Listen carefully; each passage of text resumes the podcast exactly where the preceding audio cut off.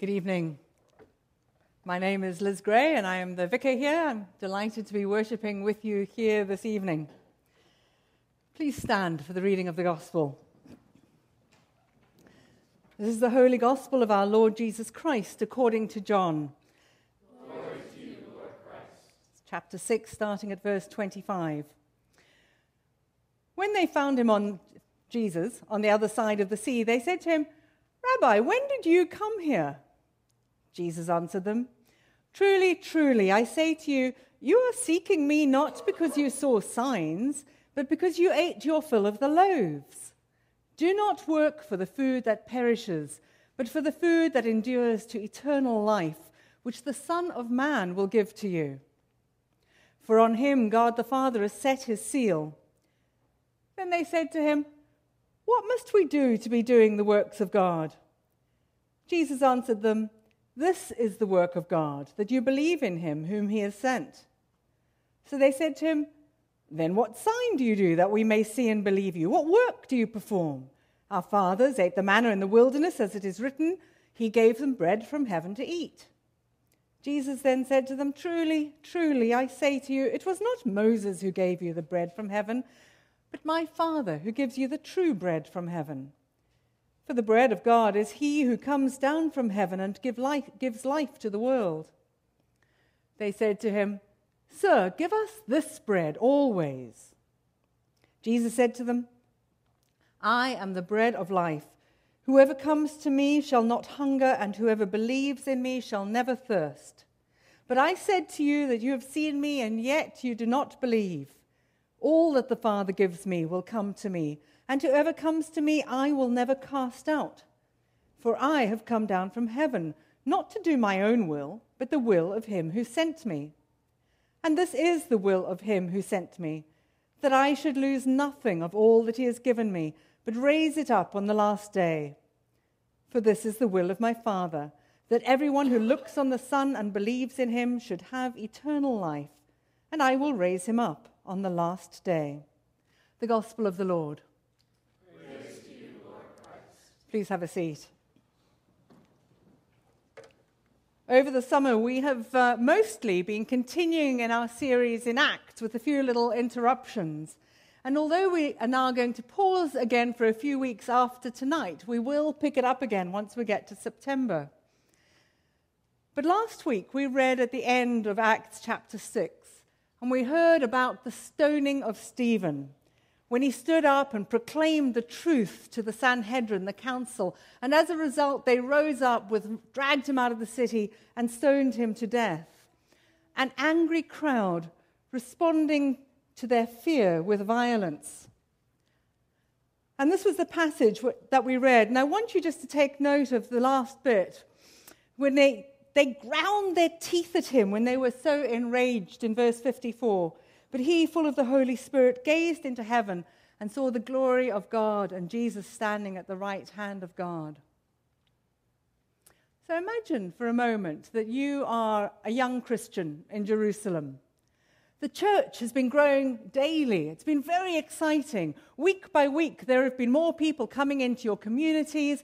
Leaders have been rising up. They got to a point when there were too many people for the leaders to manage, and they appointed the deacons.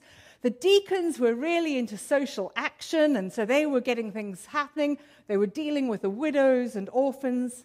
There was a real sense of excitement in the early church. Daily, they seemed to be making a difference to the lives of people around them. But also, as a young Christian in that environment, you'd begun to hear the rumblings of the old guard, the Jewish kind of establishment and then you'd heard the story, perhaps, of Stephen being stoned. Many historians say it was essentially a, a pretty legal stoning, but also could have been described as a lynching. So, one of your church leaders being lynched by a mob. And then, as we just heard, the story goes on in Acts chapter 8. Saul, who witnessed the brutal killing of Stephen, getting all fired up and taking his henchmen he not only approves the execution, but as we read on, Saul was ravaging the church and entering house after house. He dragged off men and women and committed them to prison. Pause on that sentence for a moment.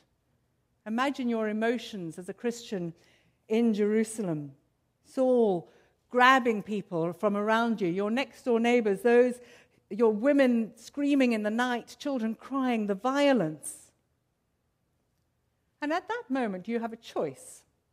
You have to choose whether you are going to continue to identify with this man, Jesus, and the story and the things that you have come to believe about his death and resurrection, or whether you're just going to quietly melt away into the shadows. I'm sure there were people who did both because probably rejection of this truth that you had come to believe might have felt a whole lot simpler and definitely safer. But listen again to what happens.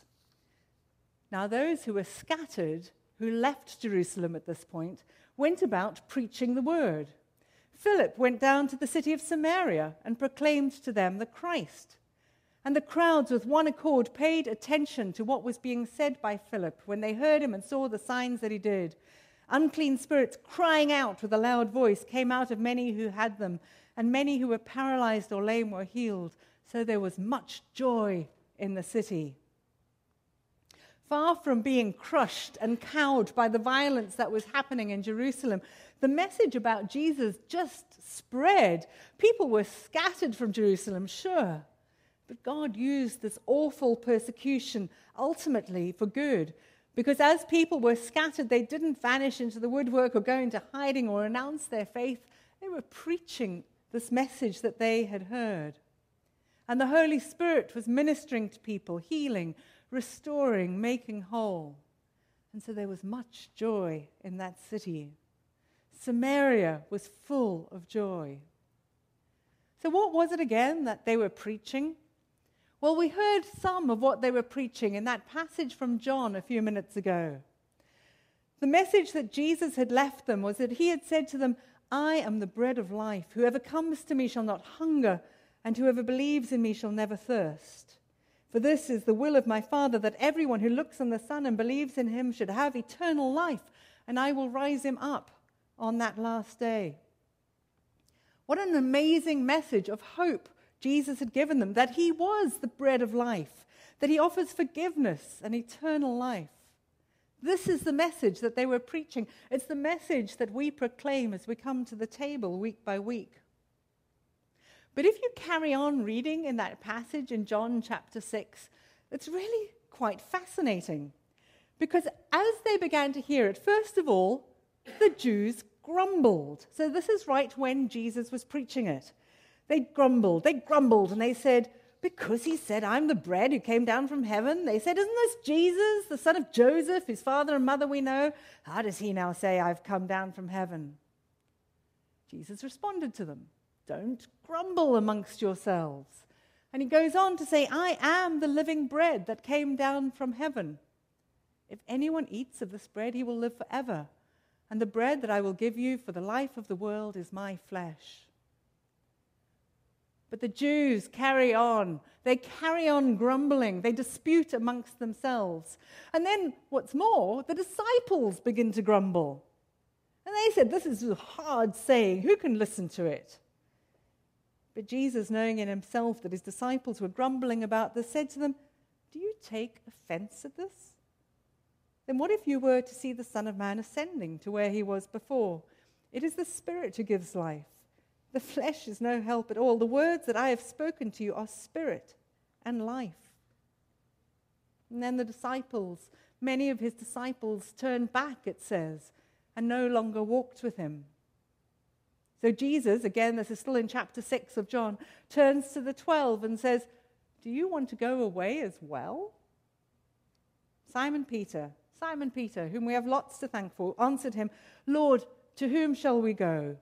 You have the words of eternal life, and we have believed and have come to know that you are the Holy One of God.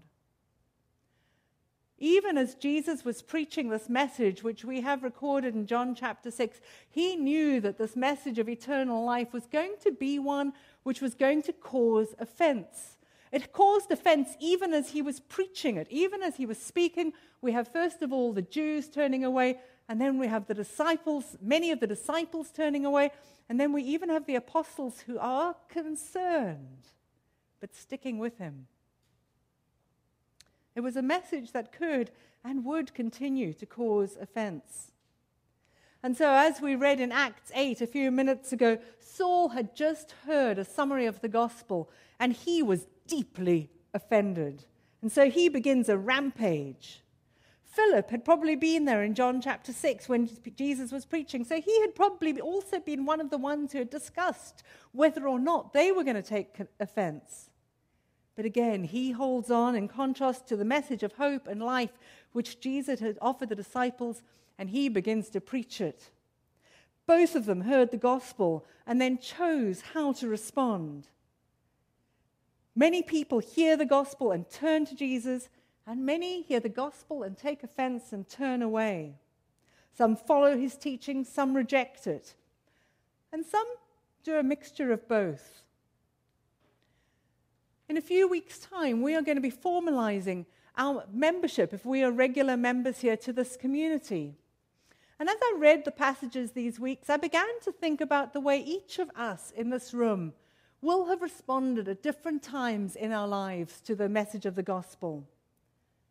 Of course, there's probably a likelihood, if you're sitting here, that there's something in you which hopes that you always respond positively.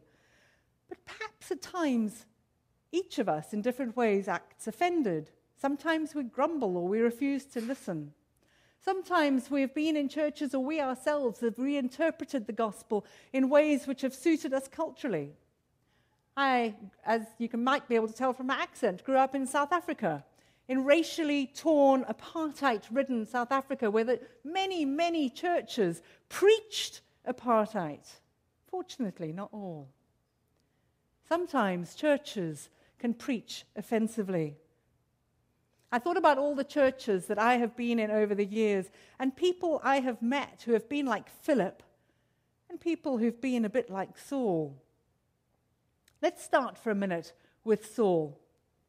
Have you met any Sauls in your life? There are Sauls out there, but sadly, sometimes there are Sauls inside the church as well. And to be honest, sometimes I am Saul. I want to be like Philip, but I know there are times when I have responded to good news with grumbling, with bad behavior. Think about those Sauls, people who through their behavior have not lined up with the message of Christ, perhaps even the message they preach, leading to experiences that have left people hurt or emotionally locked up or imprisoned in unforgiveness. Perhaps the ones you know might have been pastors who have failed, leaders who have got things wrong, or friends or family or colleagues or people in your small group or somebody you've just bumped into in a, some kind of Christian environment. Sadly, we are all too aware of the ways that some churches, well, probably all churches, can be places of hurt, of spiritual or emotional or psychological fallout. And they hit the headlines quite regularly.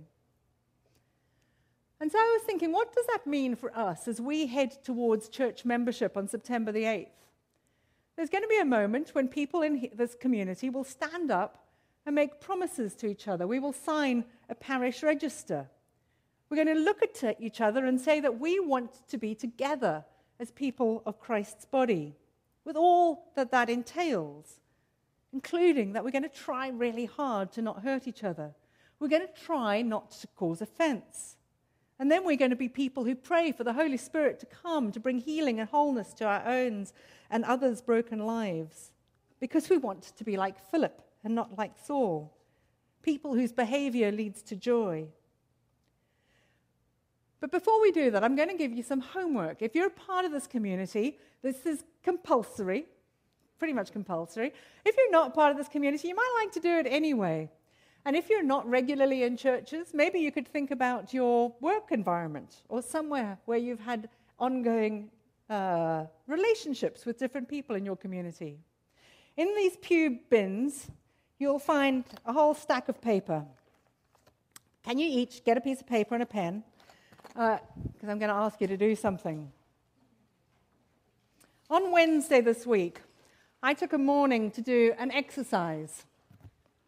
And um, I took a, a little bit of time to sit down in a peaceful place I left my phone somewhere else so that I couldn't look at it more than, you know, once every three minutes instead of once every two. No, I put it aside and I tried to concentrate. I picked up a pen and paper and I began to write. I made it, actually, you can see how it began. This is how it began. It turned into a whole pad of paper, just so that you know what's coming. I made a list. I began to make a list of all the churches and dates that I, and their leaders that I could remember that I've experienced in my whole life. So I went back as early as I could remember. Some were churches or places I had visited only once. Some were churches or places I had been in for like a decade. Some reason I'd been impacted by the experience of being there. And I took time to reflect. And I jotted down everything I could remember about being in that church the good, the bad, the ugly, the sad, and the delightful. I started out thinking I was only going to think about hard stuff, but I quickly began to remember really good things which had happened in all those churches. Wonderful memories of people I had long forgotten about. And I just wrote and I wrote, and I wrote for about, I don't know, two or three hours.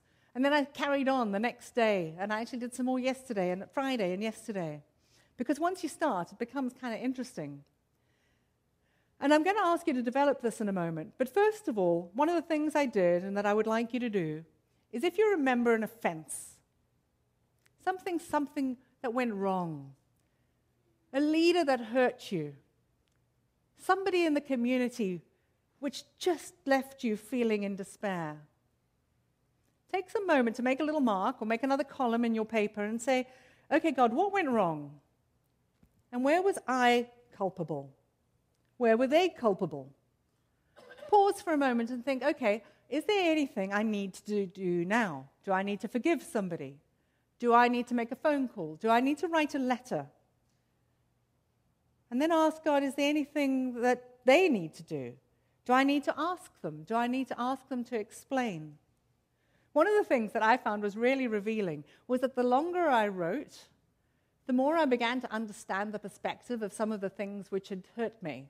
I began to go, oh, actually, I was 20 at the time, and now that I'm a little over 50, I can now remember what it feels like to be 50 and looking at 20 year olds. And I began to think, oh, well, maybe that, you know, you begin to, as you write, you begin to see more details.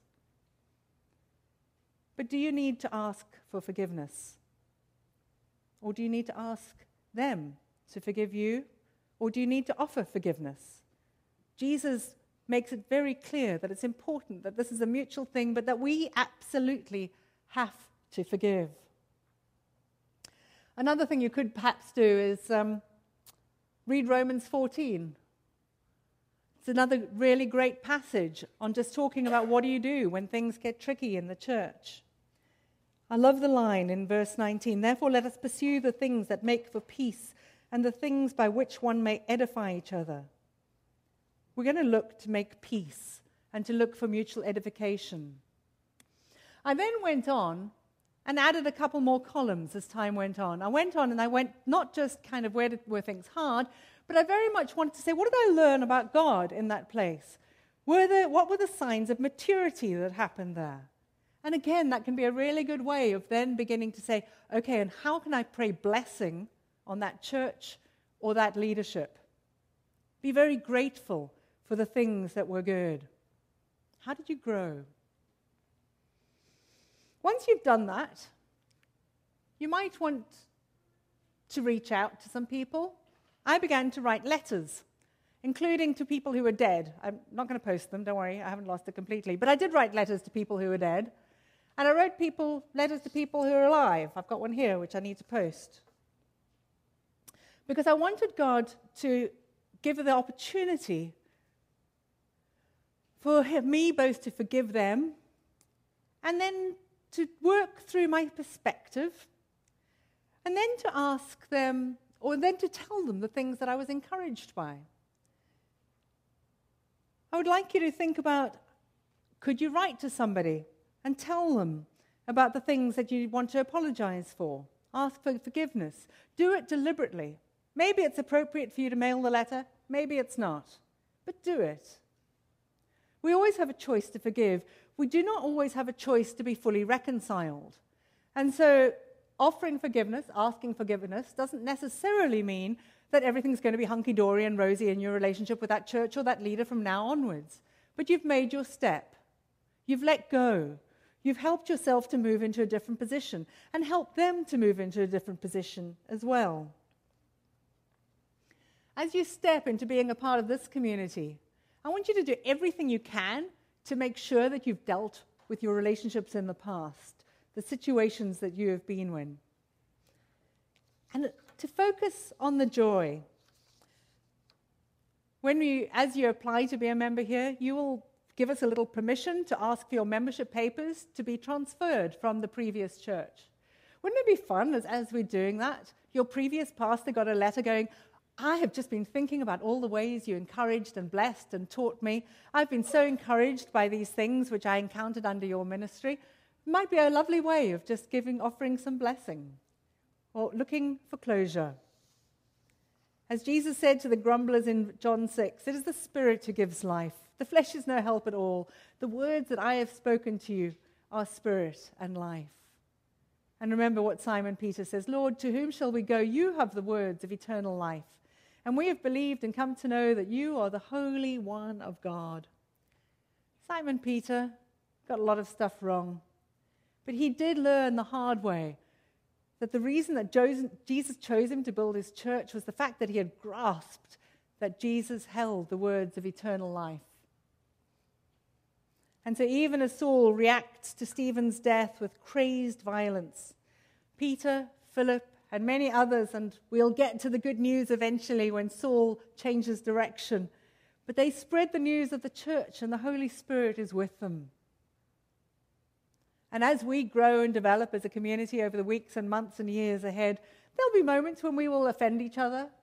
We'll choose then, at that point, can we forgive each other? Can we move on without grumbling? Can we pay attention to where the Holy Spirit is at work? Can we look for opportunities for healing and joy? This formation of a new church in a new area is a glorious moment and it's a glorious moment when the Holy Spirit always seems to be particularly active. So let's be deliberate about telling people about the Holy One of God who has the words of eternal life. And then let's be praying for people who are lame and paralyzed, either physically or emotionally or spiritually, to be set free to move again. So many opportunities for us to get out there to be prayer walking and talking to people we come across, not hurrying past, but taking time to linger and chat and offer this message of eternal life. And may we then experience much joy in this city. Heavenly Father, I thank you so much for the message of life and hope. Thank you that even when we are personally behaving like Saul, thank you that you deal with us.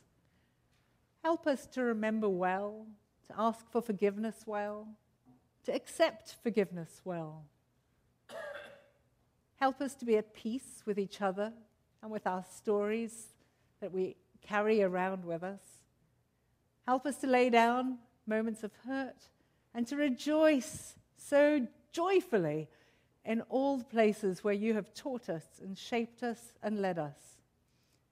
Thank you, Heavenly Father, for this little baby church of incarnation. Will you continue to guard and guide us? Help us to pay attention to where you are at work and to follow closely that we might see much joy in this city. Amen.